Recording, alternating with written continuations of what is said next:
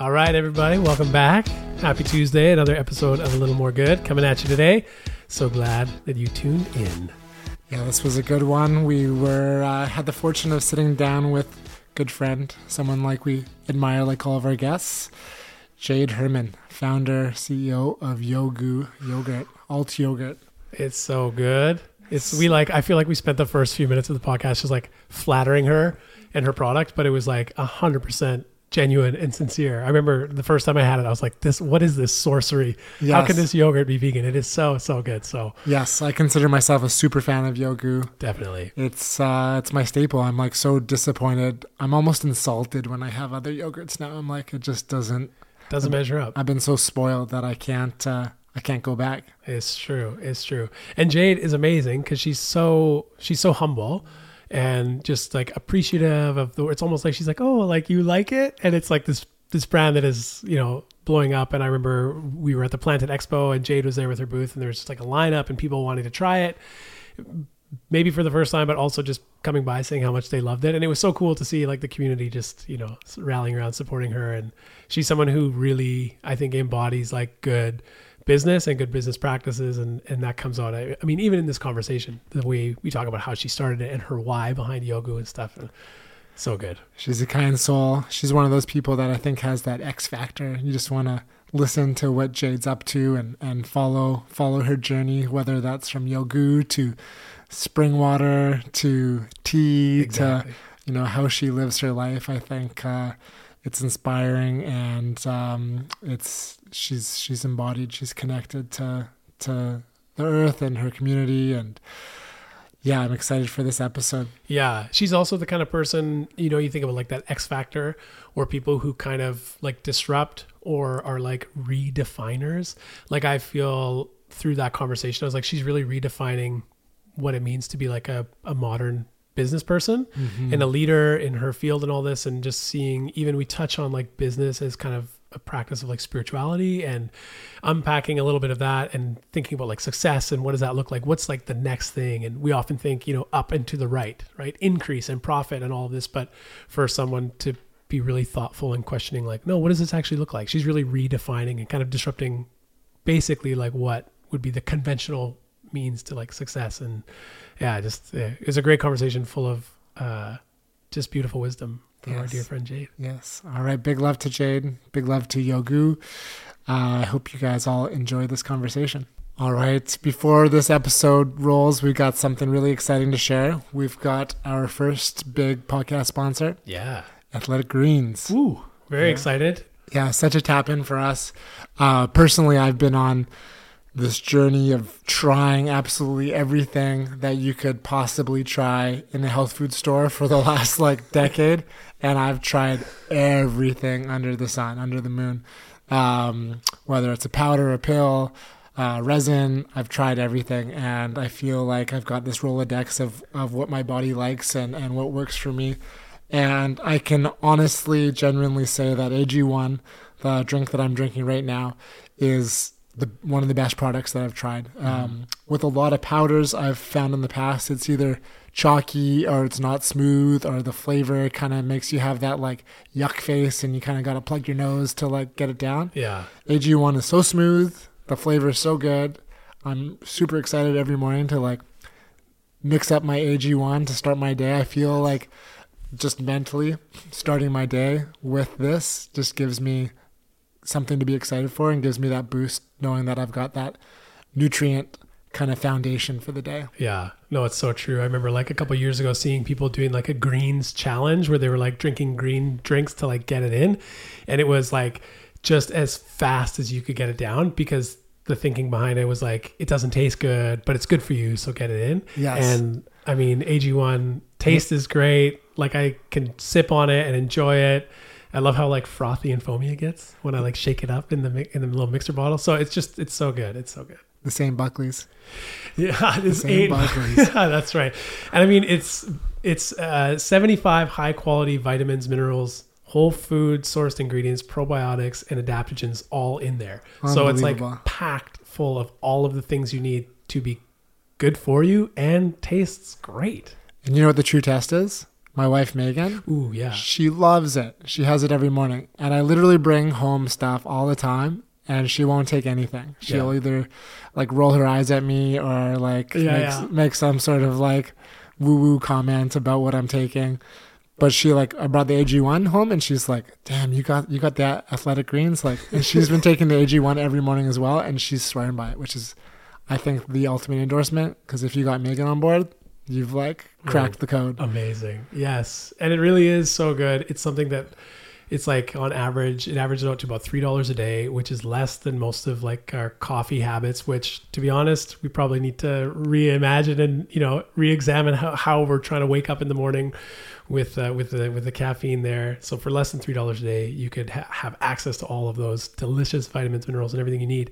And to make it easy, Athletic Greens is going to give you a free one year supply of immune supporting vitamin D uh, and five free travel packs with your first purchase. All you have to do is visit athleticgreens.com slash more good. Again, that's athleticgreens.com slash more good to take ownership over your health and pick up the ultimate daily nutritional insurance. All right, there you go. Let's keep sipping on our greens and uh, let this episode roll. Boom. Enjoy, everyone. All right, here we go. Another week, another pod.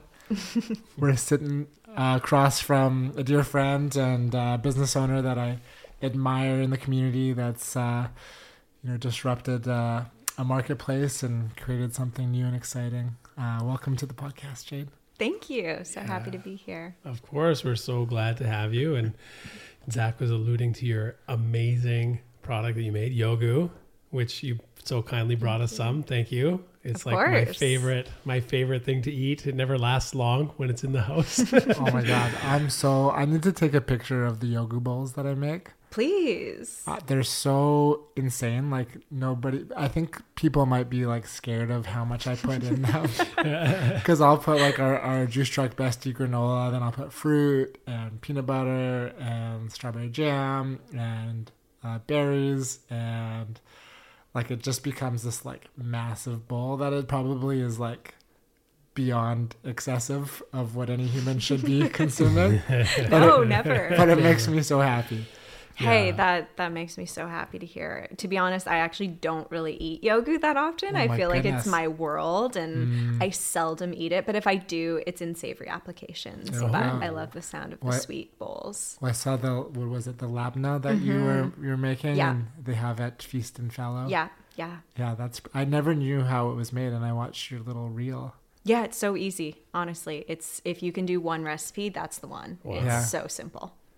Awesome. Very cool. Yeah. Even in the summer, sometimes I've got two young boys, and it's hard to always get them to eat. But we got this Mm. uh, had this game where they could build their own yoggu bowls. So I'd bring out all these like snacks and add-ons Oh my like gosh. pretzels and cereal and some white chocolate and Mm. uh, berries and stuff, and they would each kind of choose their own adventure and use the yoggu as a base. And I'm like, okay, they're getting their their healthy fats and their Mhm. good bacterias, Oh yeah.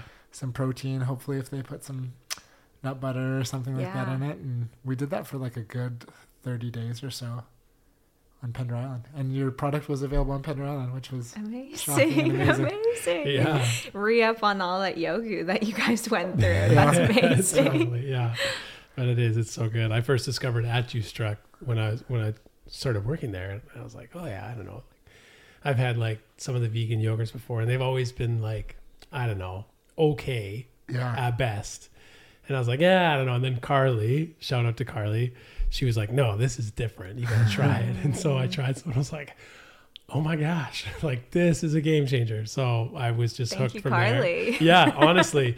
And then even like when we first started carrying it in Steveston here, we would do an Instagram post like Yoggu's back in stock, and people would like be in in ten minutes, like scooping it up, or they'd come in and be like, "Where is it?"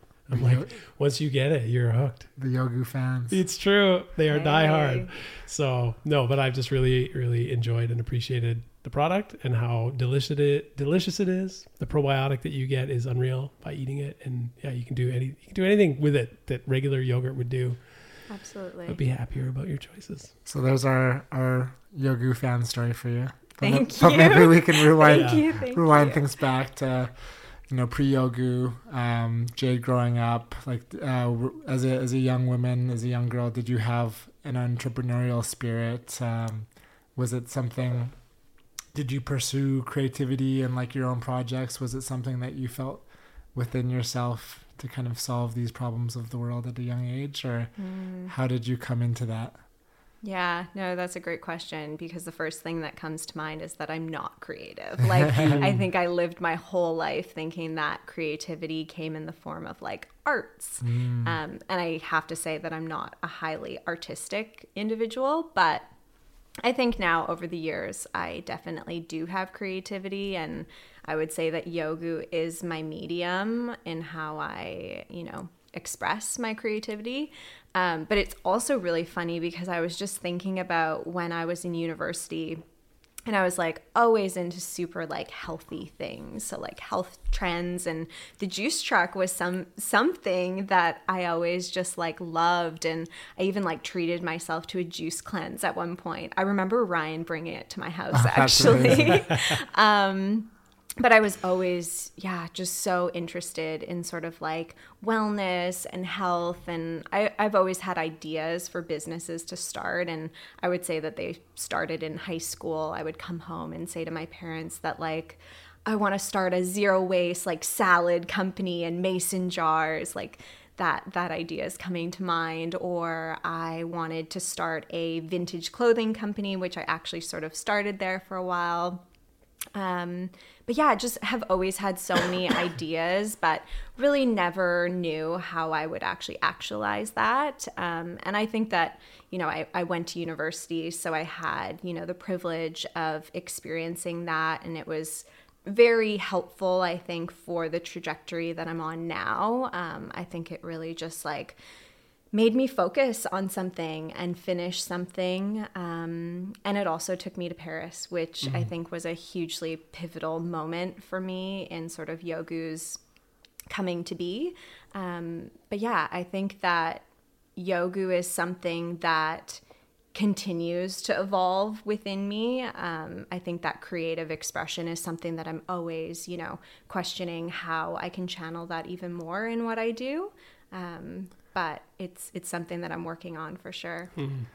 So take us through your time in Paris and how that led you towards your path of Yoggu.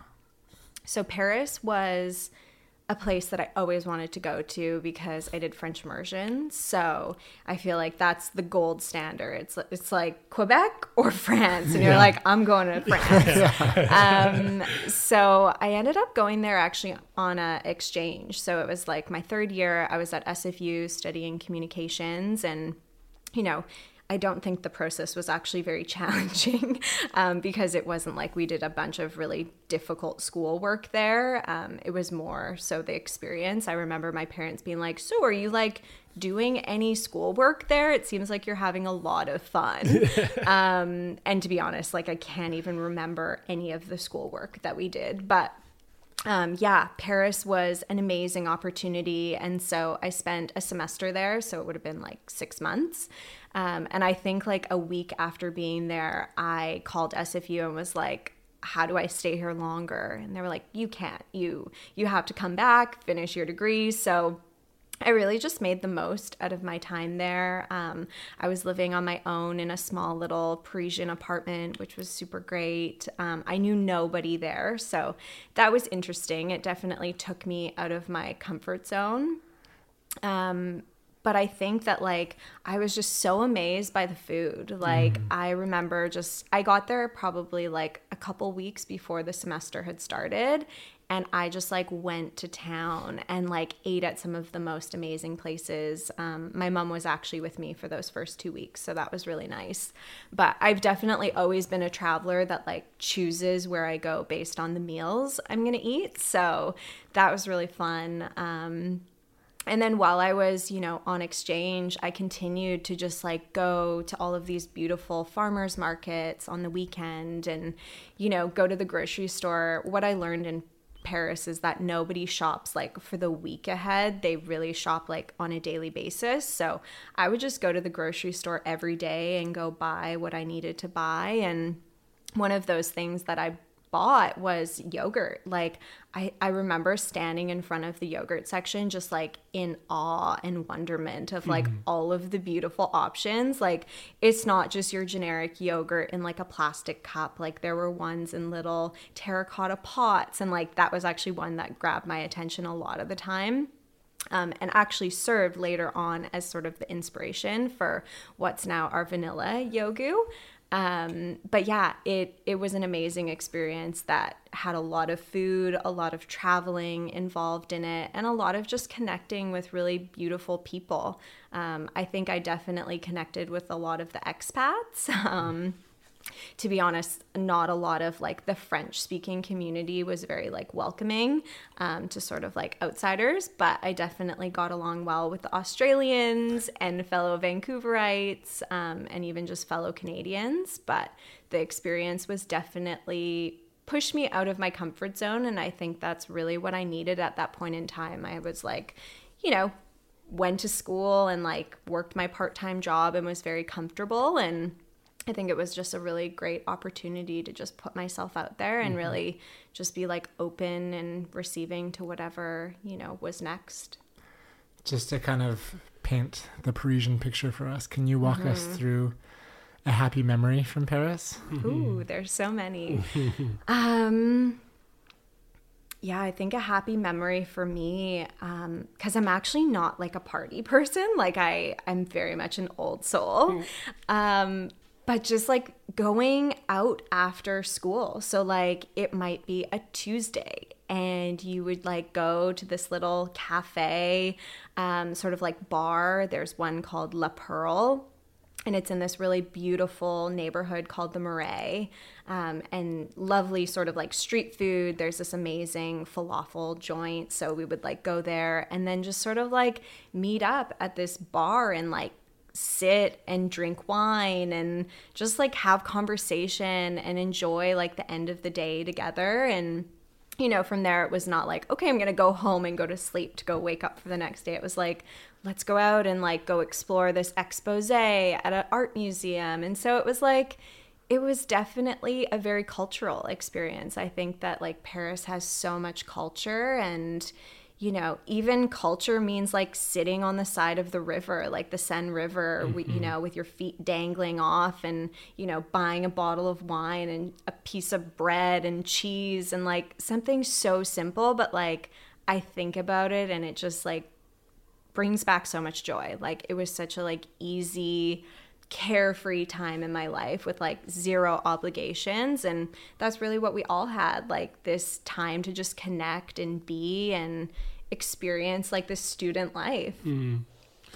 that's all that's awesome. I'm coming back to even some memories. I mean i'm sure many people can resonate if they've had the privilege of travel and experiencing this the simplicity of joy and also removing ourselves from what is our typical norm mm. and experiencing life in like a new way. I'm curious, is there elements of you know those those happy moments or or different ways of living rhythms and patterns of life that you've kind of like still tried to hang on to or practice, you know, all these years later here, whether it be like a non-weekly grocery shop or taking time to grab a bottle of wine with friends and sit or just being intentional with whatever it is? Mm-hmm. I think for sure just this idea of like gathering with community and making food. Yeah. Um, I was, you know, very fortunate enough to have really amazing friends that cooked incredibly.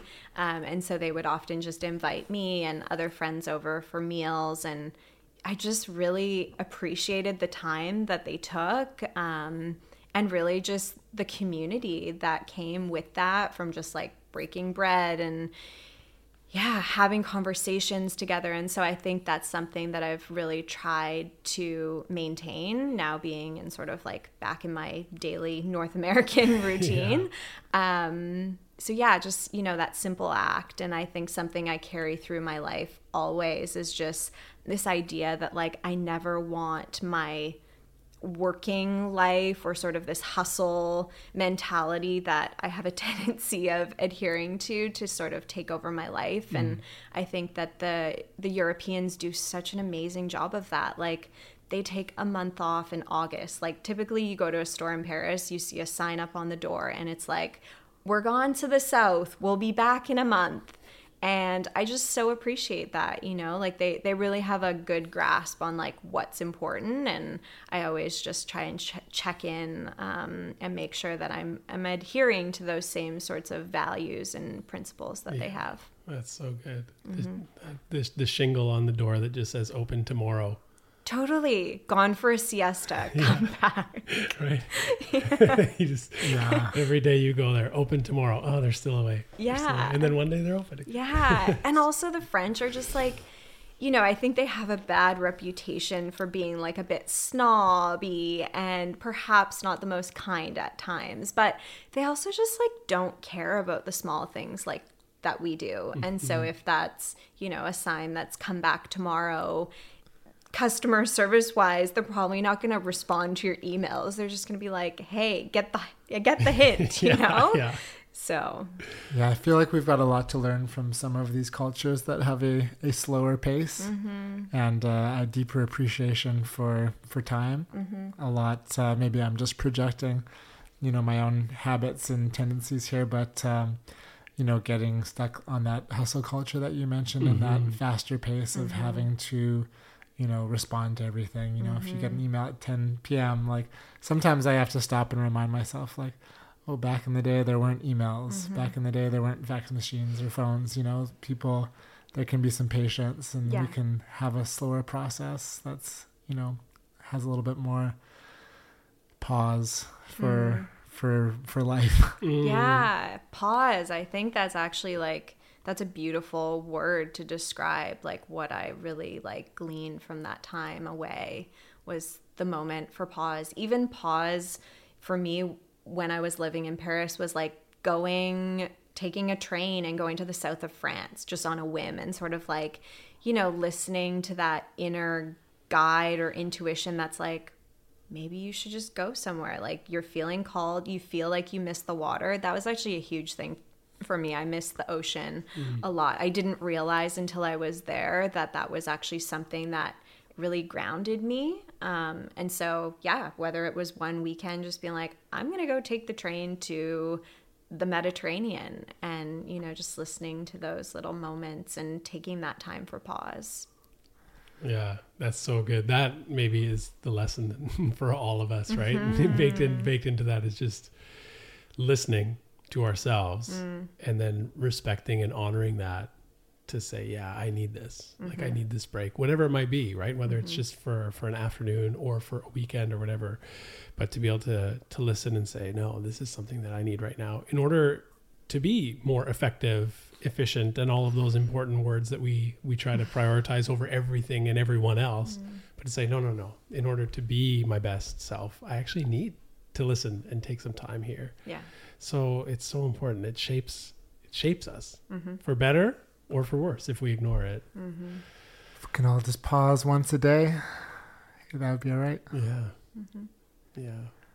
All right. So you hit the play button after that nice pause, and you made it back to made it back to Vancouver. Yes. Yes. And um, did the idea of Yoggu start to percolate from that experience that you had with some of these? Uh, more experiential, you know, terracotta yogurts that were different than these plastic cups that we were having here. Did that idea kind of just keep nagging at you, or where did that kind of storyline continue?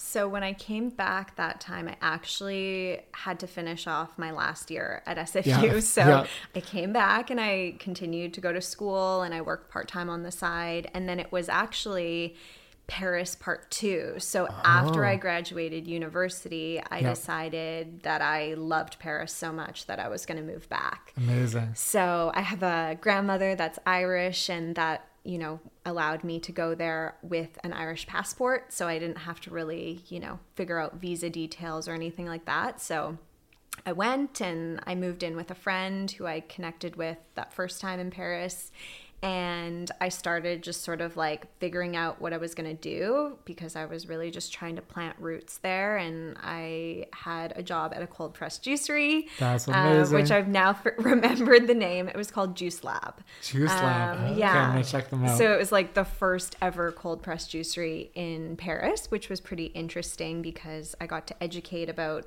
the power of plants and cold press juicing in French, which was pretty crazy. Amazing. Um, and then I also had a part time job working as a personal assistant for an old Hollywood actress um, named Olivia de Havilland. She was in Gone with the Wind, and she was just like the most generous woman I've ever met and was like such a gift to work for her. She honestly made it so fun. She like allowed us to go in taxis and go retrieve little, you know, things for her, whether it was champagne or little hors d'oeuvres for her gatherings hmm. with her friends. Like she's now, you know, left this physical body, but she was I think a hundred and three when she Oh, wow. when she passed.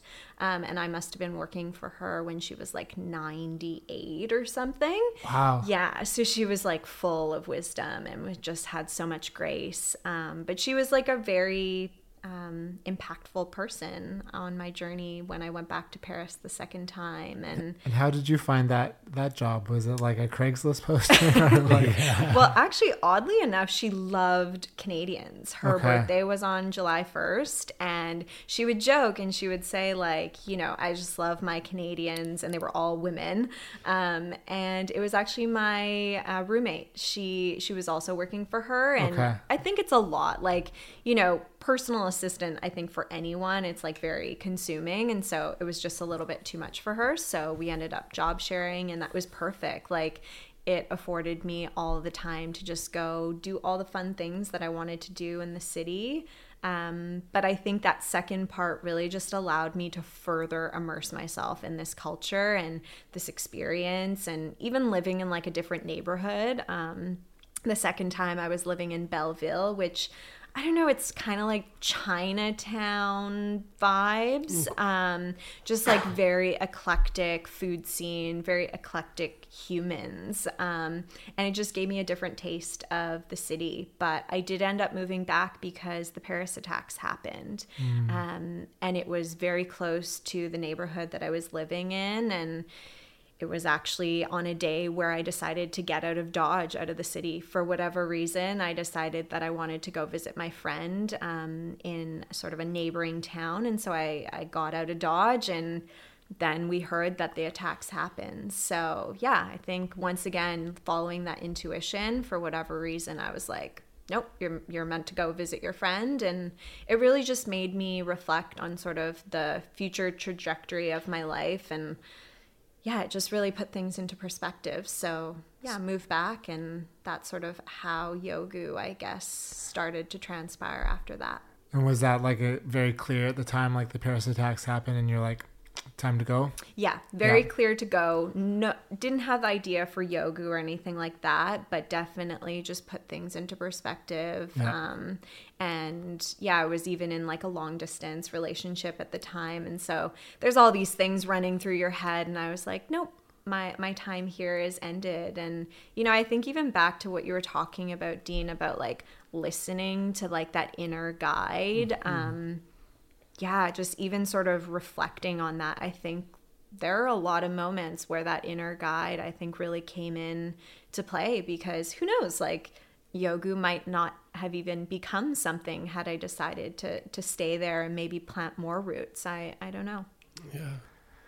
Well, I'm I'm happy personally that uh, you know you listen to that intuition, so I can have my Yoggu bowls Yeah. on the daily. Yeah. So um, that happened, and you you uprooted back home to Vancouver, Yeah. and um, if I remember the your your story correctly, you went and worked at Vega for a little bit. hmm hmm So you're working the, the corporate job. Yeah, I guess corporate. I did not know it was going to be corporate. I had this really idyllic vision that like Brendan Brazier and Charles Chang were still hanging like, out. startup mode there. But um, yeah, it was a bit of a, a rude awakening when I got there. And uh, yeah, it was head down, cubicles, Yeah. sort of. Um, and I think also Vega had some really incredible elements to it. I mean, we had a plant based chef Yes. um, that cooked us meals every day. We had a smoothie bar. I mean, it was pretty great. yes. But I think that it also became very clear to me that that wasn't somewhere that I could see myself long term. So you continued to follow that intuition and I did, Yeah. yeah, yeah. You know, I think it's uh, it definitely hasn't it hasn't guided me the wrong way so far. So I'm I'm very grateful for that. Yeah. Let's, can we just well let's pause there for a second because I'm really Take a curious about pause. let's pause let's follow Mm-hmm. our parisian friends no uh this idea of intuition like we we talk about it we know about it but for you like and even just the acknowledgement in the moment here of like yeah i think i think i might have followed it like more look in hindsight being Mm. like yeah i really trusted it there and there would you say it's something like you've intentionally tried to curate or cultivate pay attention to or is it something that it's like you're not really thinking about it and when it happens you you just know i'm going to listen to it. Like what level of intentionality do you bring to it? Or mm. is it something that's grown over time as you've had these experiences where you're like oh it's kind of served me pretty well. Like i'm going to we might say listen to our gut or follow that intuition. How mm-hmm. like how has that either evolved or changed or have you shaped it intentionally? Yeah, I think it's definitely evolved. Like, even when I think back to that experience in Paris, I struggled a lot with this idea of coming home. I actually felt like I sort of had like disappointed myself in a way. I was like starting to justify reasons on like why I should come home sooner. Um, and I think even like, you know, this idea of going back for a second time and sort of announcing to friends and family that like this was going to be the next chapter of my life and, you know, the rest would be unwritten. And then coming to terms with this idea that, like, no, no, I want to go home. And I think even before that, there were feelings of like, missing home, missing this mm. partner, missing community, like so many of these things. And so the Paris attacks were really just like a it pushed it over the line and I was like, okay, this is the reason I'm going back. So it really like wasn't intentional, but now more than ever, like I I really try to slow down in order to really pick up on these on these messages that I think are around me all the time, but you know, a lot of it has to do with me busying myself or, you know, not not taking the time to pause and to listen. So it's it's an active practice for sure. For sure. Yeah. Yeah. Mm-hmm. Is there like a kind of like daily ritual or practice that you do that like you find in in this state or in this moment, whether it's some sort of like meditation or movement or breath work or whatever it would be, like is that is that an area where you find clarity? Like if mm-hmm. you're working through a problem or you kind of come to, you know, a proverbial fork in the road in life, should I do this or this? Like where or what modalities would you lean into to maybe like help you uh, tune in and find that clarity? Yeah, I think my morning sort of ritual, um, I don't really like have any sort of movement or any practices like that, but it's really just like waking up and setting that intention, like lighting an incense and lighting a candle. Like, I really find that the moment I turn off all of the lights and I turn on a candle, that for me is like that signal to really just like slow down and take time for myself. Um, I think that something I acknowledge in myself is that I love to give back to people. Like I love it almost to a fault and will do anything to sort of like be of service. Um, but I've also had to be really mindful that that's also energy that I'm not giving to myself. And so it's really hard to sort of serve when you're serving from like a, a cup half empty. Right. So it's it's definitely a practice that is constantly evolving, but just really quieting in the morning because I find that that's also the quietest time of the day. You know, no one is typically awake um, at the hours that I'm awake. I usually wake up at like five, um, and that just really sets the tone for my day too. Like I I still get like those Sunday scaries where I'm like, oh, Monday's coming, and I get like full blown anxiety sometimes. But like just that quieting in the morning morning just really can can shift things but also like on the other side of that sometimes just like cranking up music and like dancing also does does the trick so Amazing. yeah Oh, that's really What kind of music are you cranking up? Oh man, uh, it's really hard to say which kind of music. If you look at my liked songs, it's just like a hodgepodge of different songs. So but good. yeah, I feel like that actually sort of it it explains me in the best way if you were to look at my my playlist. I love that.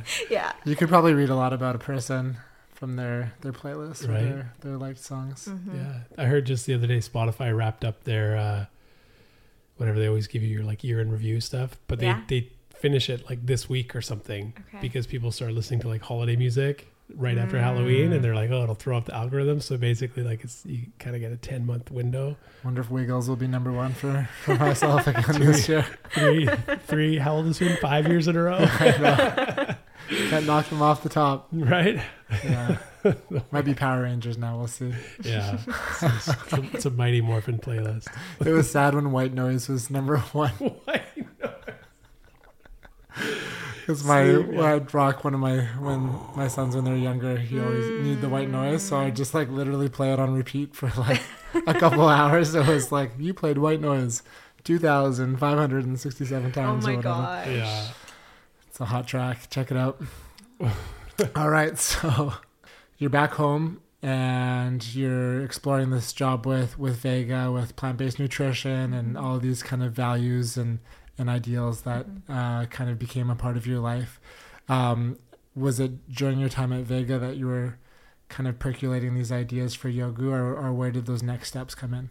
Yeah, I mean, I, I can definitely thank Vega for sort of putting me on the plant based trajectory. I mean, it's hard to eat any sort of animal based product when you have a chef making you these really beautiful meals. So I definitely became a vegan during my time there.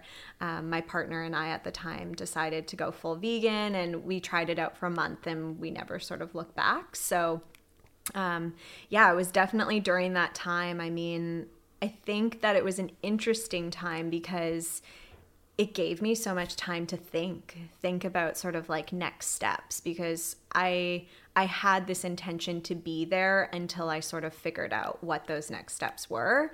Um, but there was a lot of pressure I put on myself too. It was like sort of like down to the wire, and I don't think that's actually a very good approach to take. Yeah. Um, because it just sort of breeds a lot of anxiety on sort of like okay well what what will those next steps be? And so it was actually before i even had the idea for yoggu i decided to actually leave vega because i didn't think that it was serving me and i wasn't serving it as best i could anymore. And so i went back to sort of working a part-time job that i had all throughout university and was able to work you know early morning shifts and spend the rest of my days just really trying to figure out like what this next stage of my life was going to be and tried to remove that pressure. And so you know i would come home at around 11 a.m and i had pretty well like a full day ahead of me. And I I really just did all the things that I really enjoyed doing and at the time it was cooking. And so that meant, you know, making a lot of foods from scratch, sauerkraut, kombucha, those sorts of things. And yogurt was always like very low on the priority list cuz I never had the time. And so there was like this light bulb that ca- went off and I was like, "Oh, like I finally have all this time. I'm I'm just going to start making yogurt." And so I went onto YouTube found a minimalist baker recipe and the rest was history. Bought a can of coconut milk and some probiotic capsules out of my fridge and you know started making what was sort of the first batches of yoggu. Um, they didn't turn out very well but that was you know part of the journey and part of the process. And then I actually started buying young coconuts um, from the Asian grocery store and hucking them open on my kitchen floor with a machete, um, scooping amazing. them out, putting all of the contents into a Vitamix, and then culturing the, it with uh, probiotics.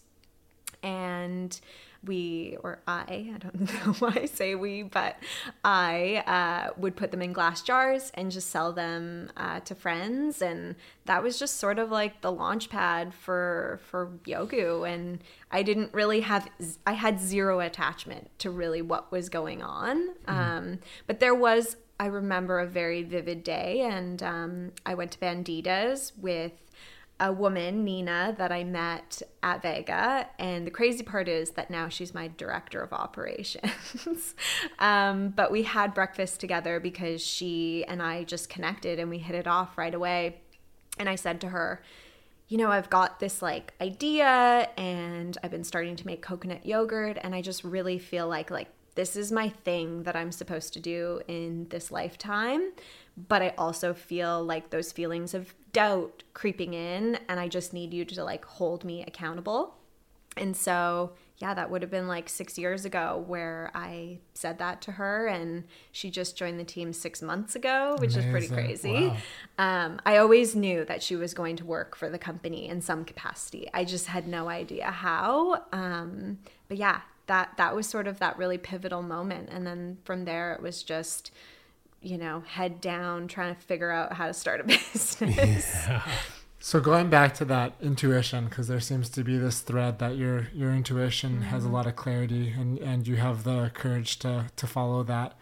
Was there a moment when you were hucking coconuts uh, on your on your you know kitchen floor where it went from something that you're curious about to something you're passionate about to something that you're like, I think this is the business that I'm going to create? Yeah, 100%. Like I I can almost remember what even like that bodily feeling I had in that moment was. Like just so giddy and excited and I didn't give like two shits about what anybody else thought. Like before I would say that when I had ideas, I was like very secretive and I didn't want to put them out there because I was afraid. And with yoggu, it was the total opposite. I was just like, I'm going to tell everyone because A, I need to be like held accountable, but also like this is something that I feel like really has impact in the world. And, you know, I, it's funny because we talk about intuition, and I think that I'm a little bit hard on myself in the intuition that I think I actually do have because quite frankly, it's the reason like why I am where I am today. Um, I think that a lot of that was sort of like pushing a lot of the noise and a lot of perhaps like the expectations that I had, you know, friends, family had for me, and really just like being focused and really staying true to myself and what I felt to be true in that moment. Yeah. It's super interesting too to me. I'm just reflecting back like earlier in the conversation when you mentioned you know you kind of started this like or had this idea for the for the zero waste salad, mm. right? In the mason yeah. jars, and then the vintage like repurposed clothing, right? Mm-hmm.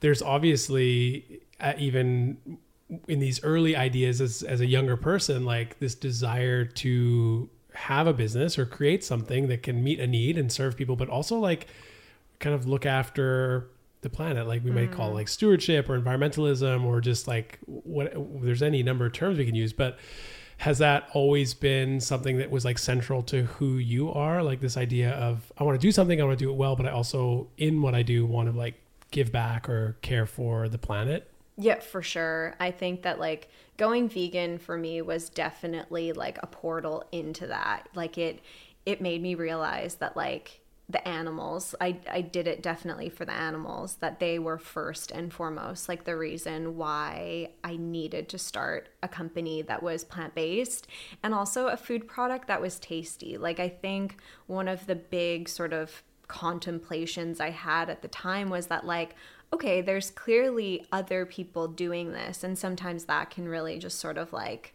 you know, prevent you from from starting this crazy idea that you have but i knew deep down that something as simple as making like a really good tasting product could actually be that gateway for so many people to adopt more of a plant-based diet. Um, so yeah that that definitely is what sort of carried me through. Yeah. And where do you think like can you go back like childhood parents upbringing like where where did that kind of sense come from? Like whether it's zero waste salads, I want to create these, or like you know repurposing clothing for people and mm-hmm. making it fashionable or new, right? New to new to you kind of situation. Like, is that something that was like oh Jade like growing up, you know, she's always interested in the environment, or our family, like we would take camping trips. Like where did that kind of sense of you know wanting to do better for mm-hmm. for the planet and you know all of us like where did that come from or how did that get fostered in you Yeah. Well, my mom and my dad, they were both entrepreneurs. Um, and my mom actually, she she would go to the thrift store like growing up, and I would always just like make fun of her, and I'd be like, "No, I'm not wearing those secondhand clothes," and I was so embarrassed by it. And now, actually, we love like going to Value Village and thrifting together, and it's definitely like a bonding moment that her and I have. Um, I think honestly, my parents in their own sort of unique and special ways have always sort of been like stewards in their community. Um, my sister and I were actually talking about this the other day because we both live actually side by side. my cool. sister lives in one float house and I live in the other. And there's a lot of garbage in our neighborhood. And my sister called my dad. We went for brunch on Sunday and was like, Dad, bring those like garbage picker upper things. And he brought them to brunch. And she was like, Do you want to go pick up garbage with me? And I was like, you know that your parents did a really good job when like your kids are going up to pick garbage. But we had this conversation like this was actually just a couple days ago and we were like, you know, mom and dad like in their own really special way did so much to like give back to the community. You know mm. they they went around and they took us with them picking up garbage and like that was their little thing that they did. And you know i think that I've I've heard you guys talk about these ripples and this impact that one can have. And like you know it's not some grandiose thing where they started this you know social justice initiative but they did what they could in their community. And I think that you know I, I I observed that growing up. And so it was always something that I really cared about. And I think even just you know sharing this it's a good reminder for me that like impact doesn't need to be in like this crazy way. And for me i, I tend to be like very hard on myself with business and how business should be a conductor for that. But it really is just those small little things that we actually can do in our community um, that can really just send those ripples out. Definitely. Mm-hmm. oh that's super cool i love that. Yeah i was just curious hearing those different ideas i was like there's a there's like a thread there that's kind of like that environmental piece and so cool. That gives me great hope because i've done that with my girls like we go out and we'll go to the river here and bring bring our tongs in a little bag and we'll like scoop up garbage that we see and they've even asked no no dad let's go let's go like pick up garbage. It's like oh, okay. It's so start- gratifying. Yeah right? Honestly my sister is sort of like obsessed. Like she and also just like there's a lot of garbage and Yeah, you sadly. know it's yeah it's it's pretty sad. But um you know i think another thing that just comes to mind when you ask that question was i guess just this deeper knowing too. Like i i think in my life when i sort of look back i i was always very torn. Like i felt like i was this like walking contradiction. Like i felt like i wanted so badly to sort of like pursue this other sort of like way of being. And at the time i thought that the only way i could exist in this world was like to have a 9 to 5 job. And so a lot of sort of my path has been you know choosing to go in another direction and having that faith that i would figure out you know and i still am trying to figure out what that path and where it it's going to lead me but I think just once again having that deep sense of knowing and trusting that intuition all the way. And, you know, regardless of what people said, I always just made sure to listen Yeah. to myself. that's awesome Mm-hmm. One thing I've I've heard you mention, and it, it speaks to this intuition and this faith and kind of following those chords. Um, you mentioned business as a spiritual practice for yourself. Can can we unpack that a little bit? Yeah, yeah. I think the first thing that comes to mind, you know, at sort of where we're at in in the business, I think I'm like in year four and a half, almost five, which is pretty crazy um, because I really do feel like a lot has happened.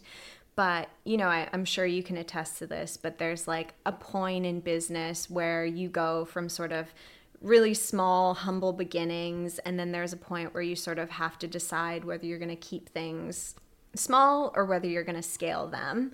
Um, and so that was sort of me last year when I decided to take the plunge and, you know, build out this big manufacturing plant. And so we had to do a small sort of friends and family angel investment round. And then I took some debt from Vancity.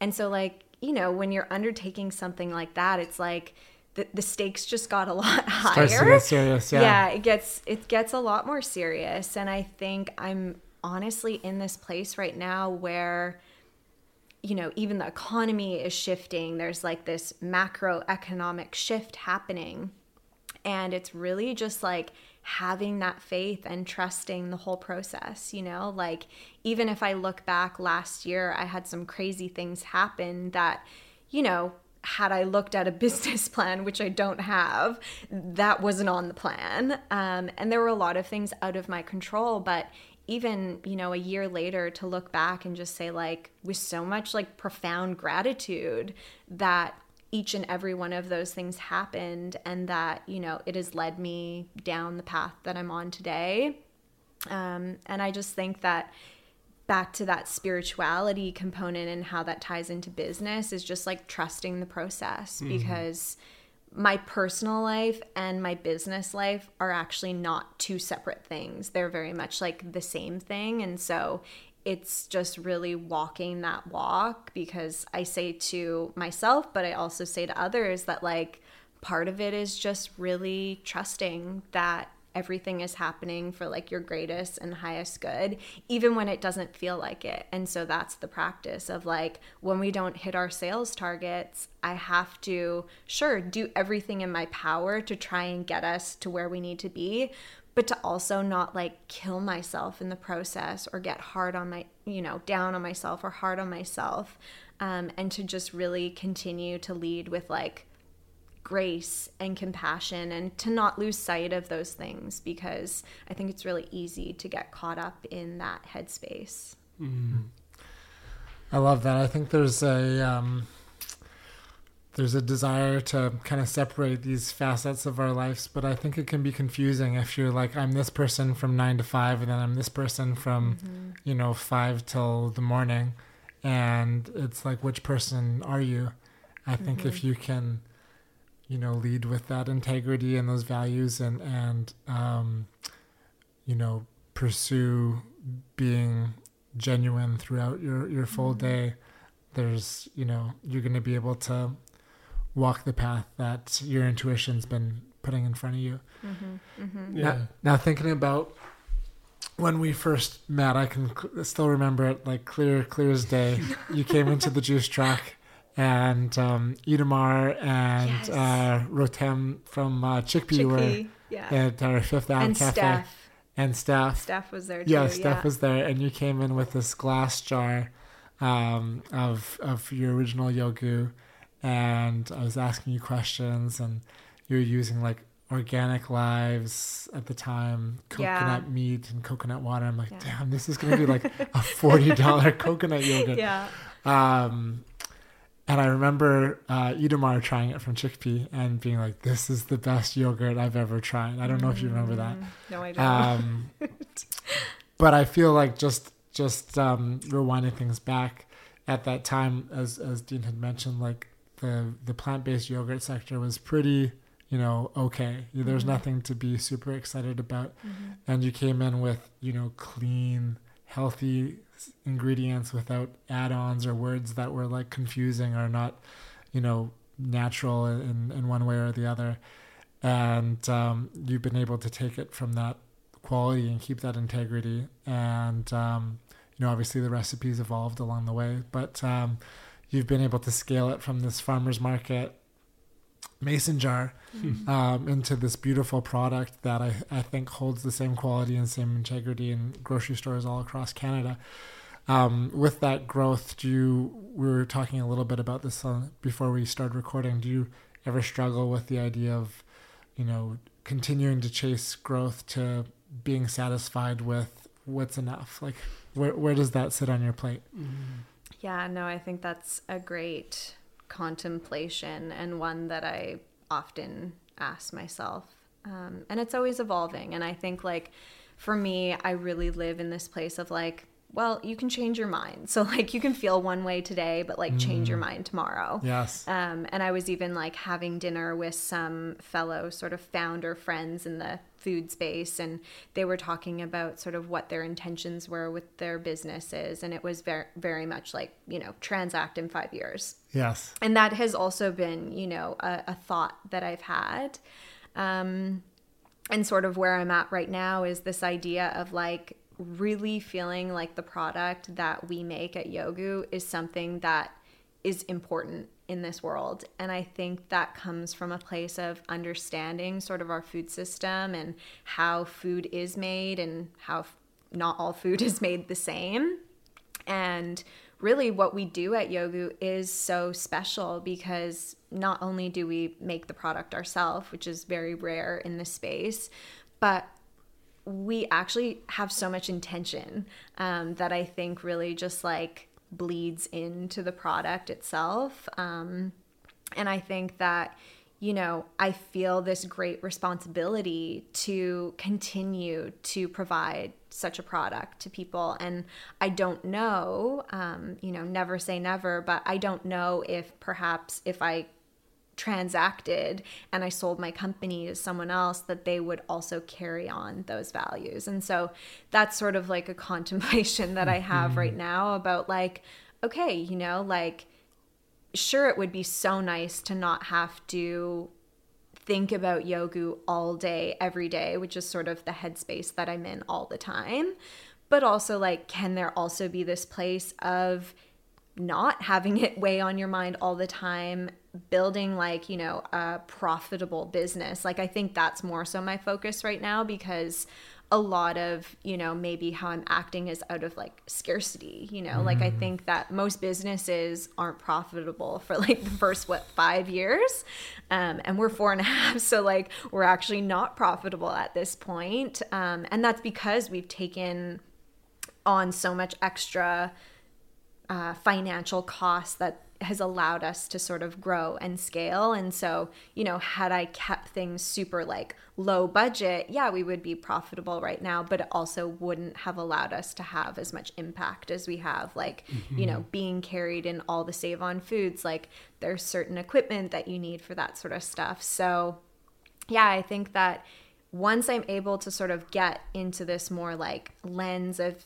seeing things clearly once we're profitable, I feel like that's like a fair time for me to reassess. Um, but also just living in this state of like having no expectations. Like, I think it's always this idea of like, okay, am I enjoying the journey? Am I having fun? Am I like growing?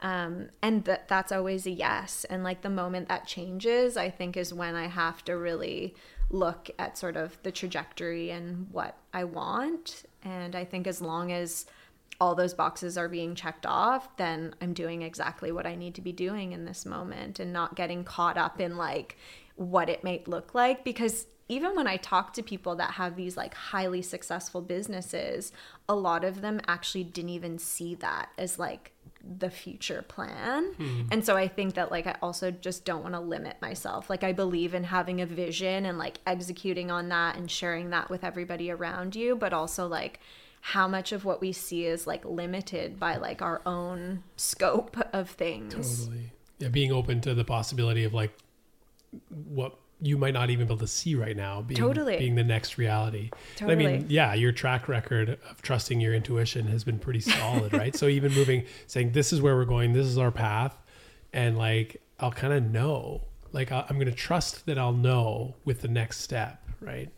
And having that tied to that idea that you shared about like business as a spiritual practice mm-hmm. and even how you talked about yoggu like when you first were like this is what I'm going to do and it was something mm-hmm. like you said you felt it was like a feeling you had in your whole mm-hmm. body. Like it's not separate from you. Yeah. Right. Like it's part of who you are and you've put so much into it and there's so much intentionality even now as you mm-hmm. have scaled mm-hmm. that it's it's not something that is just can be sold off and and like done done in a deal and trust that that's going to be what it is or at least it's not you're not ready it sounds like to me at this point and and that's so cool to know like that there's there's still like a story to be written and who knows what the ending will be but to trust Yeah. the process of like going through it i think is Yeah. And I and I often get sort of in this headspace of like I guess comparing myself to what others or when I have conversations with other founders and seeing like how crystal clear they are in sort of what they want out of their business, I just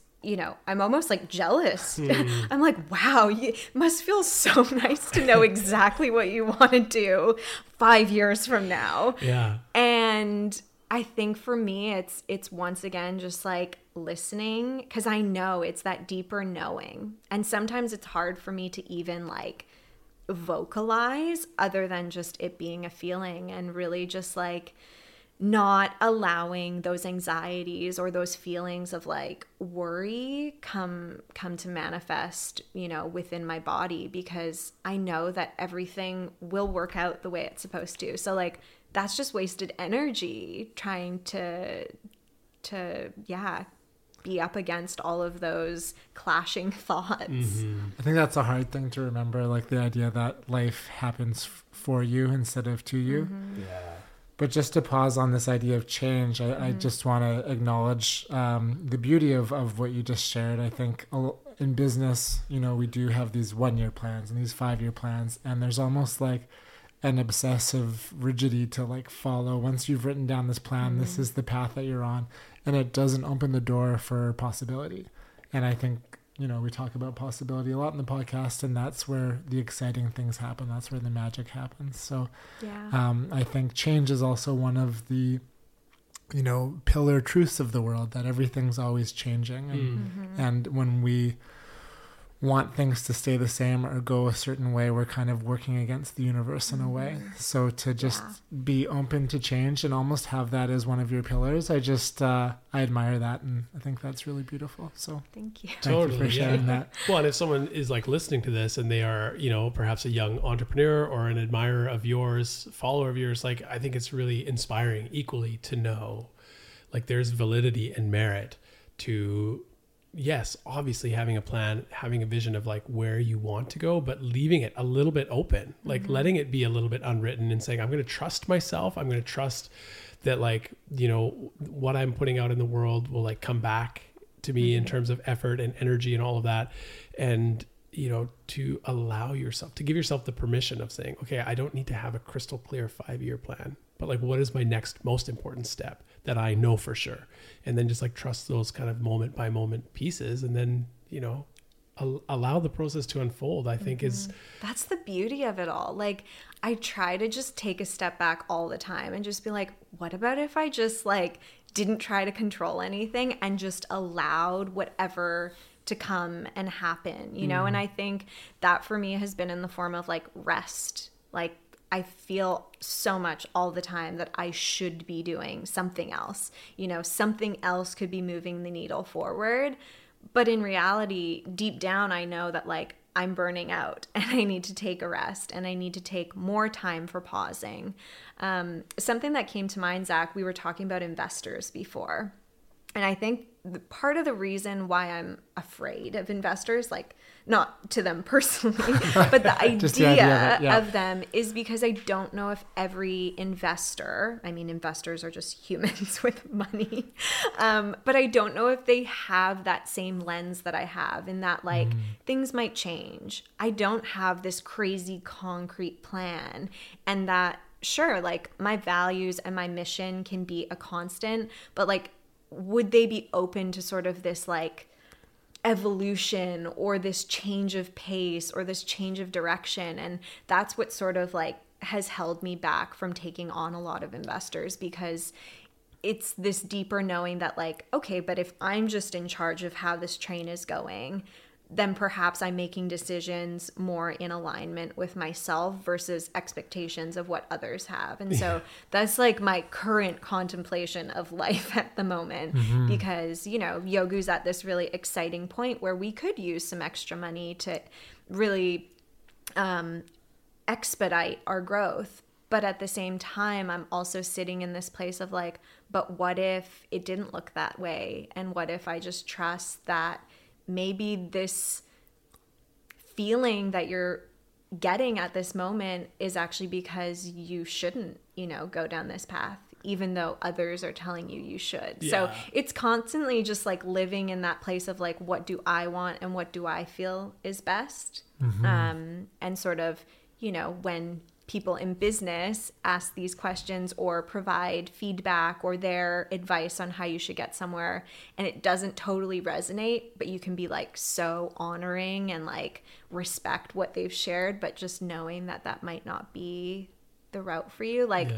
i'm constantly in that place of just wondering what is best because i also am not like a business expert Right. like i feel like i know nothing so it's like how much of it is just trusting yourself and how much of it is actually like the expertise of you know running a successful business Yeah. Mm-hmm. You need to find those investors that are more interested in a five year track record than like a five year projection to say, right? Because some people are really good at having a plan and saying, this is where I'm going to go, this is where I'm going to go in five years. And it looks great on paper. But like maybe their track record is like they have. They haven't. They don't have one, mm-hmm. or it hasn't been great. Whereas you get in a boardroom, you know, in a pitch, and you're like, "Yeah, I have this great intuition, and I've really always been able to like listen well to my gut and trust myself. And here's how I've proven it. Here's how I've been successful up until this point. And so that's the pattern I'm going to follow versus some beautifully crafted business plan, mm-hmm. which has its place and is for sure important, right? But some people are more interested in like, okay, what can you project? What would you anticipate? What would you like to see versus like, look at what I've done and look at how I've done mm-hmm. it. But even just you saying that, like it gives me a lot of hope knowing that perhaps there are investors out there that I just haven't even seen in my mind's eye. You know, like perhaps there's someone out there. You, you know, never say never. Like there could very well be that person that's looking to invest in businesses that have these sorts of values and this, you know, sort of energy to them. And I think that that actually excites me more so. Mm-hmm. It's like how much of what I'm seeing in investors is something that like is so much of this like confined in a box mentality and Yeah. not just allowing whatever there is out there to just unfold in front of me. Yeah. Yeah. Well, you said something interesting when you kind of segued into this when you said investors, you know, individuals with money. But I think getting back to that that word of individuals, you know, like mm. sure whatever experiences they've had and and whatever opportunities they followed allowed them to, you know, amass a certain amount of wealth, but they these people that we us us small business owners can put on a pedestal. They're just individuals like us, you know. Totally. Um, That's that's my biggest lesson in all things business. I go into a meeting and I'm like, "Oh god, this person has so much experience in this." And I'm like, "Oh no, Jade. They're just a human being like you." Yes. And that is always what I come back to. And I think it really just sort of like grounds me and Mm-hmm. Makes it so that it's more of like a humanized experience Yes. too, instead of like, hey, and putting them once again on this pedestal and Yeah. just instead of just like being two humans trying to figure out life and you know have a good time doing it together. Yeah. Yeah. the idea of building a team that uh, can be like-minded. I mean, I think there are challenges like you're you're touching on. Like it can become once other people's money's in the equation. You know that mm. profit and loss statement. You know can become a driving force over intuition, but you need mm-hmm. to like. The challenge is is weighing those 2 and being mm-hmm. like my intuition, like Dean has mentioned, has got us here, mm-hmm. and I'm going to, um, you know, acknowledge this profit and loss statement here, but I'm also going to trust my intuition and they're maybe they're equal, you know? Yeah, no, I think it's really powerful and a great reminder. Um, so thank you for, for Yeah. reminding me Of of, that greater sense of intuition. Oh, thank you. Um, well, while, while we're having this conversation, you brought us a nice gift of some spring water from Yeah. Mission. In addition to the Yoggu, in you addition also to the brought Yoggu. So uh, we were at a dinner with uh, our dear friend, all three of us, uh, Judy Brooks, friend of the pod, and you know, mentor and supporter of all of, all of us. And um, you know, I brought up water because I was like, you know what? I'm, I'm just gonna. How did that even come up in conversation? I don't know. I think when I get excited about something, it's hard for me to like Mm. not talk about it. Mm-hmm. And usually I'll just like bring it up and kind of get like a feeler of like if there's appetite for that conversation.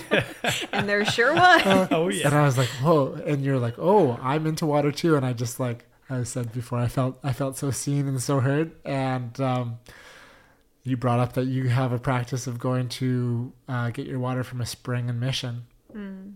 Can you? Um, I think this kind of speaks to, you know, business being a spiritual practice and your process being a spiritual practice um, you were sharing kind of the the energy and the ritual of of going to the spring and mm-hmm. getting your water. Can you just kind of share that? Because I think as a meditation, as a as a practice, as a ritual, there's something beautiful there.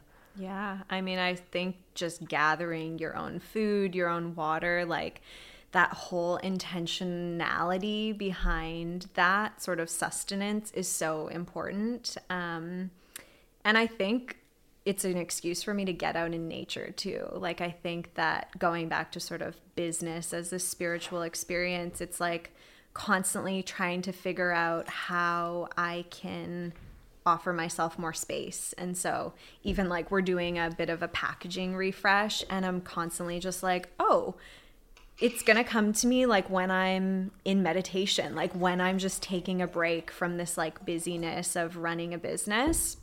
And so, actually, last time I was at the spring, I was telling you guys that there was like a long lineup.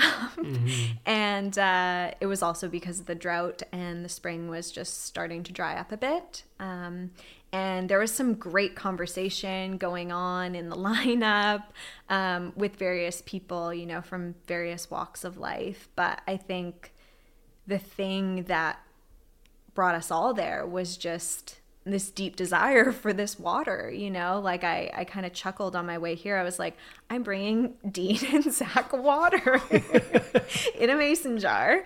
Um, but it's so much more than that, you know? I think that our bodies are made up of water. And I know that I can taste the difference in this water. I know that it is this life force that runs through me. You know, I when you run a business, you need this extra like energy that you can't really get from like food itself. And I think that because I drink so much water, this is this like life force that I need at this point in my life and will continue to incorporate in in my life. But I think that water is also this great connector, you know, whether it's for me diving deeper into tea and having sort of like tea with others or coming here and bringing water and having conversation around it and maybe sparking some sort of curiosity just from, you know, the act of bringing two people water yeah. um, you know or even to our conversation at that pop-up dinner you know mm-hmm. we we went on many tangents about water vortex and uh, capsules and all sorts of things but i think that like it's pretty wholesome yeah, like, yeah water yeah. is so wholesome um, but it's also alive i mean if you leave this water in front of the sun what do you think? You can taste, taste the difference. You can taste the difference. Okay, You're want, not just lying. No, no, that's we, we have we've had some tap water. I want to hear what happens when you leave it in front yeah. of the sun. Yeah, I'm gonna taste. Okay, have a taste. Because I usually I've got my my blue water bottle here that I actually people oh, yeah. are gonna laugh. I leave this out for the sun. I fill mm. it up and I just leave it for a couple hours out, out under the sun and very cool. So no with doubt. spring water, if you leave it in front of the sun, it will start growing algae. Wow. So I have some glass bottles that I've just sort of left in front of the window and at the bottom like I have to clean it out because there's like little algae that have started to form and I mean that's the best way to know that your water is alive and as it should be, you know. We were we were also saying that like we have some of the best water here in mm-hmm. BC and like so so grateful and privileged to have that.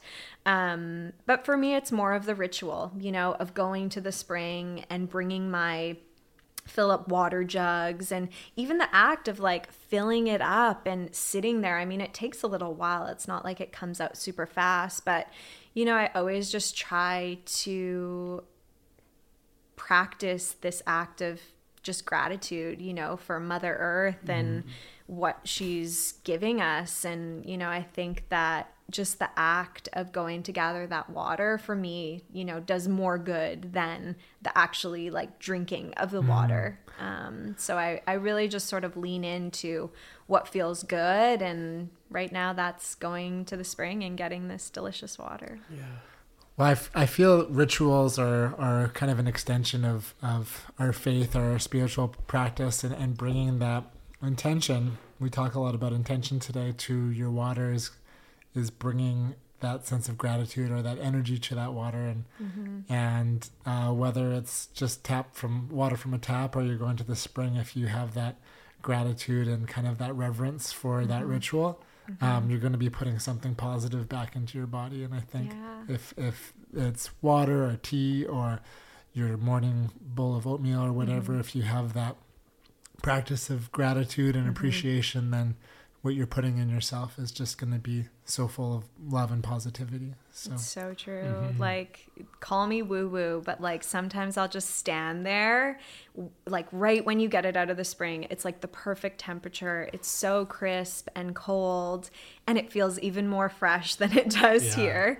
And I just like take a moment to like feel the water, you know, coursing through my body and I just think that it is really healing. And even if I make like a soup, like it's easier to just use tap water. But sometimes I'll go the extra mile and like pour in the spring water. And that means that I'm, you know, probably need to go back to the spring even sooner because I've just wasted like one liter of water on this like bowl of soup. But it's worth Not it's wasted. worth it, yeah. you know? Like it's those little things and i think it also just gives you a greater appreciation for water you know mm-hmm. like i think that my appreciation for water is much greater because i now have to go get it like i travel an hour and a half to the spring um, instead of just turning on my tap but i have just so much reverence for water and yeah, just how much Mother Nature can provide for us. And this is just a sliver of what she can provide. So mm. I'm grateful. And what about your tea practice?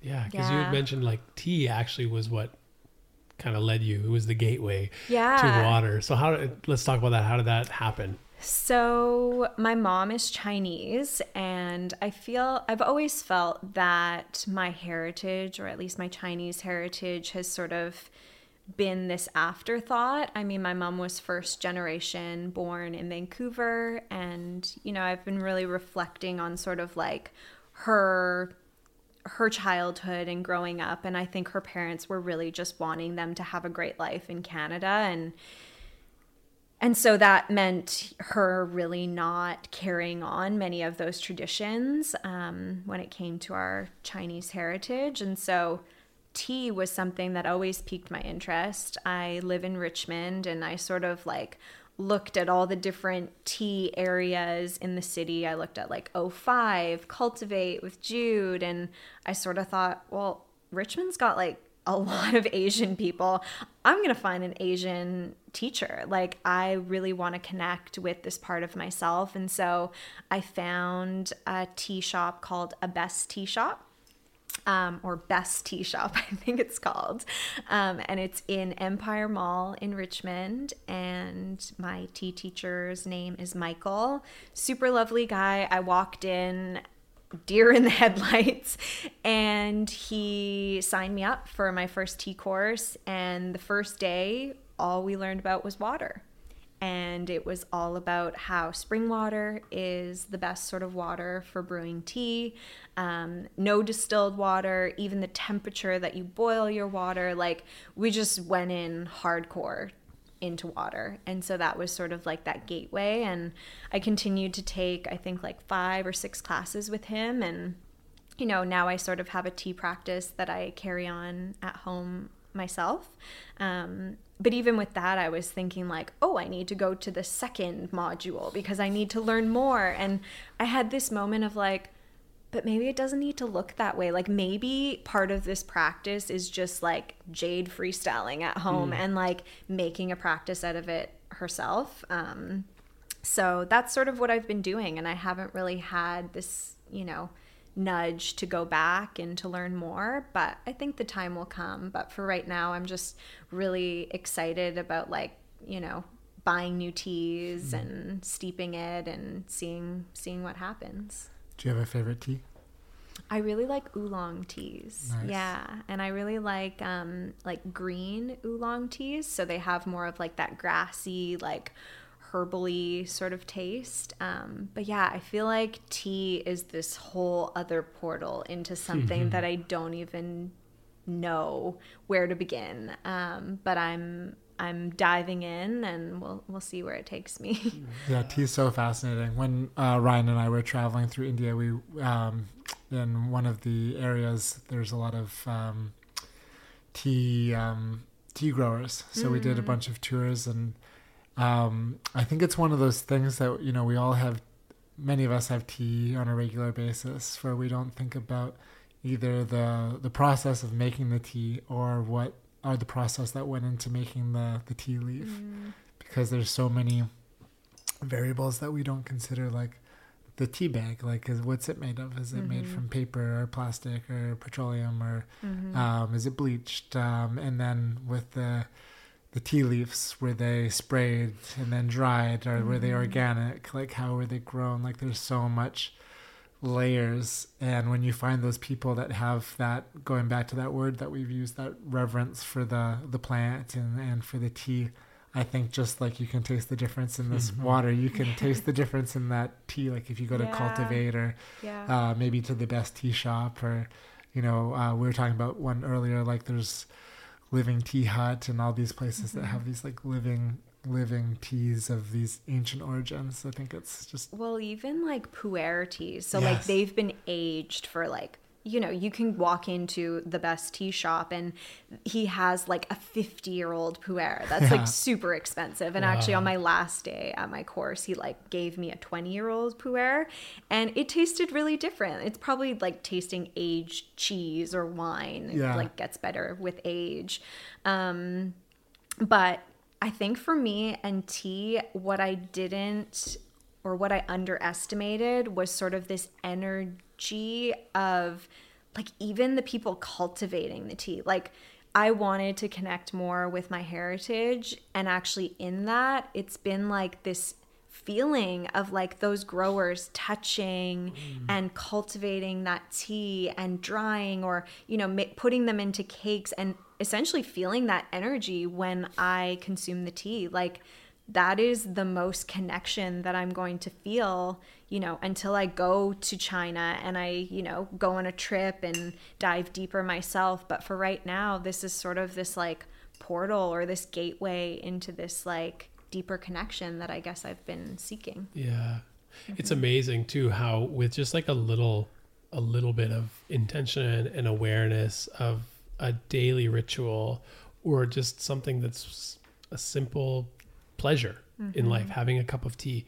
But when we think about like where this came from, that it was grown with a purpose of becoming tea for someone mm-hmm. somewhere and there was a farmer who you know he or she like worked hard to cultivate those plants and pick them at the mm-hmm. right time and make sure that all the soil and conditions were right. Like so much goes into one cup of tea. Yeah. and when we actually allow ourselves the time the pause to say wow like look at all of the steps and factors that went into like this moment of me mm-hmm. waiting for three to four minutes for this Yeah. tea to steep. Like it's so beautiful. And it connects us to all of those people in the process mm-hmm. and just like reminds us of not only the interconnectedness of the world but just how we rely on each other and need each other for big moments and like the smallest but most mm-hmm. important things like a cup of tea. Yeah. i just love that. Yeah. No, it's it's so powerful. Like even so what I learned is that you smell the tea too. So you smell it first and then you sip it. Mm-hmm. And something like in that smelling those aromas and it shifts like every time you tea, steep a tea, it changes. So like there's sort of like peaks in the tea and then sort of it drops down and just that act of like smelling it and then sipping it and feeling it just like course in your body it is a spiritual experience like yeah and you're and i typically do it alone but really the art of tea is sharing with others Right. i think that i just am, am in this mindset of like, oh, I need to figure out how to serve tea for others, but I'm getting there. Yeah. Um, but I think it's just such a beautiful practice. And I even thought about like how business, like I'm sure at the juice truck for you, Zach, like, you know, a green juice at the end is probably similar to me. Like, I know those people that made the product, like, how much intention, even the intention that, like, you and Ryan have, like, put into that green juice coming off the end of the production line. Like, it's the same with the tea. Like, there's just, each of us can have so much intentionality if we choose to do so. And I think mm-hmm. that there can be so much impact in that you know how many people are having spiritual experiences with green juice probably a lot Well, I love that idea. You can either be passive or you can have intention, Mm-hmm. and I think that makes the difference of your experience. Um, I still love making my own green juice because Mm-hmm. you know I have more when I make it for myself. I'll appreciate Mm-hmm. the spinach that I'm picking and the cucumber that I'm picking and the ginger, and um, it does feel like for myself like you know a, a moment of pause or a holy experience to sip that juice that I've put Mm-hmm. That intention into and I I did really love those early days of the juice truck making every single juice or Mm-hmm. smoothie that went out because I knew that I was like giving it that intention and, Yeah. and putting everything into that that one you know 16 ounce yeah cup um, but I love I love where we're going with the tea. This the idea of the pause is the same where we started with Paris. Like they're just they're both Mm. ideas of of taking pause, and to make tea you can't really rush it. You know, like Mm, you have to take true those two or three minutes, and then it's hot, so you have to take another few minutes. You can't Mhm. just down it like a Mhm. you know a soda or whatever. Mhm. Um, I think this is a, a beautiful spot to take pause for, for this conversation. I feel like we've explored a lot and um, just reflecting on, on Yoggu, I'm so excited of, of where you've you've come from and even more excited to follow um, you know, knowing your your intention and your intuition to change. I'm I'm excited to see where it continues to grow and evolve Thank and where that path goes. And um, Dean, do you want to do a couple rapid fires, or should we go to our? Let's do, let's do, let's do a couple rapid Couple fire. Are you up for it? yeah let's do it Yeah, let's do a couple. I have one. I want to kick off. So Mm-hmm. you talked about uh, when you were in Paris, um, some of the things you loved was just like the food and the eating, and then what uh, can you can you recollect like a favorite meal or Ooh. favorite dining experience that you had? Miznon. Miznon in the Marais. Uh, it's an Israeli uh, food spot, and they have the best pita wraps. So their own house-made pita, so fluffy, so delicious, almost like chewy, like undercooked a bit. Yes. And then they have this like choux fleur, uh, cauliflower mixed with tahini and like delicious deliciousness on top. Yeah. I'm yeah. I've definitely Googled it to be like, how do I just go back there and have this one dish? That's amazing. yeah. So That's the one. love yeah, that. Mizno. Okay, where's somewhere local and somewhere uh, global that you long to travel to?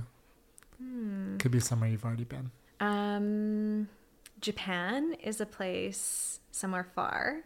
Um, I have this like idea that I want to rent like a camper van and just go like drive around the countryside and go camp and go to the, all the hot springs and the bathhouses.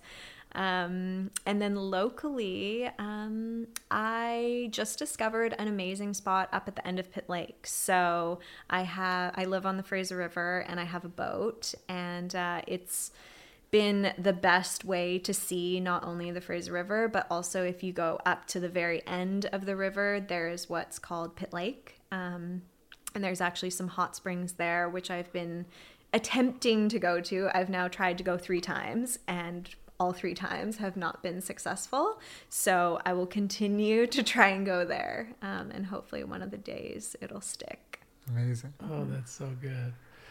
Uh, Zach, I'll maybe steal one of your questions, but we always love to collect people's favorites. Is there a favorite book that you've read or something that you've gifted often to people to say, this, this was like a game changer for me, or I just really enjoyed this read? You need to read it. Well, there's a recent book I bought. Um, actually, Judy recommended it. It's called Embers by Richard Wagamese. That's a good one. Yeah, I just like so when I'm in my morning sort of like stillness, I'll just like open up a page, and I'm always just like one page, and then it's like five pages right. later. Um, so that book, but also one that's just coming to mind is Shoe Dog. Um, I read that book pretty early on Yes. when I was starting yoga.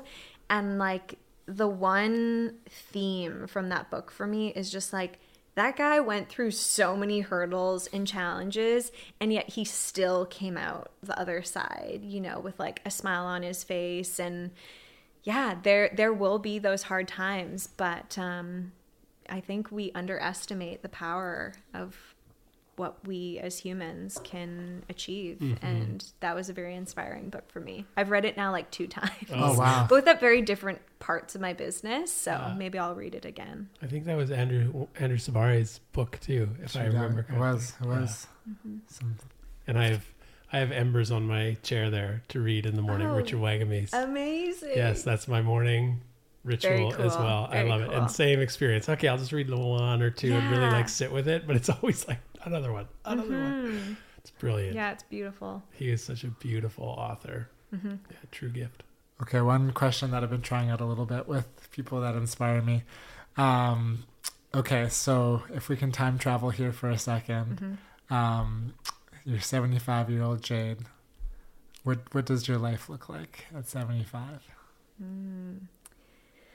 75 definitely have a garden uh, a lot of vegetables that i'm growing myself um, like a hobby farm i think. Um, yeah when i think of 75 year old jade i think about my 75 year old grandfather who has now passed but that was him. Like he was living on Lasqueti Island driving his VW van just like bombing around and living life. And yeah I think what I envision myself at 75 isn't too far off. Amazing. yeah.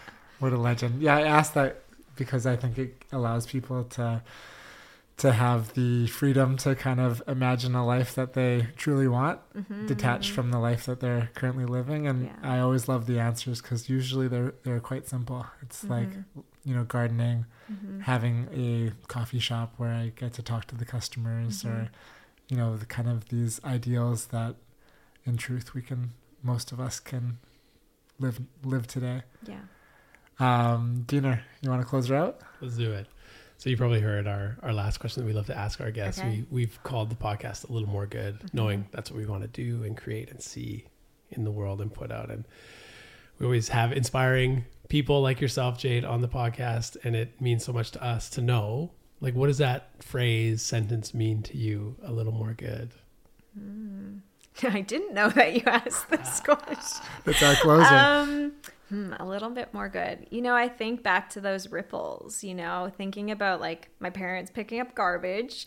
Uh, that's doing a little bit more good. And it's also doing that good when no one else is watching. I think that's like the biggest takeaway. Like you do it because it fills your heart and soul and that ripples outwards. Yeah, Yeah. that's awesome. Love that. Thank, you, Thank Jade. So grateful for you. Thank you. Thank Yeah. you. So good. So fun. All right, everyone, there it is. Our dear friend Jade. Yeah, Jade's gonna. We gotta build the commune with with Jade. honestly, with that nice like spring water right, right at the center. Oh my God! I sent both of you guys. I sent this to you and to Jade. I found this property. 11 hours from Vancouver, up by Smithers, BC. Hmm. That's got a spring, a natural spring on the property, 400 acres or something like that. No, no, 45 acres Yeah. or something. 400 grand. But like natural spring well, Natural spring well on the property. the best. Yeah, if you're listening to this and you want to be a sponsor of uh, $425,000 to buy this property Yeah, up in northern BC with a natural spring, hit us up. yeah. Let us know. that's right. We're open to, to all all sorts of partnerships, yeah. That's all sorts of goodness. yeah. But if not, go get yourself some delicious spring water, a nice a nice container or two of yoggu, and just uh, enjoy enjoy the little ways that we can take care of our health, our gut, our well being, and our well our overall yeah Yes. just wellness as we as we carry on. And if you've made it this far, uh, please uh, share this episode with a friend, with a family member, member with a neighbor, uh, anyone near and dear to you. Like and subscribe wherever you are listening to it. The reviews and the shares go a long way in letting us share our message of a little more good. All right. Be well, everybody. Peace.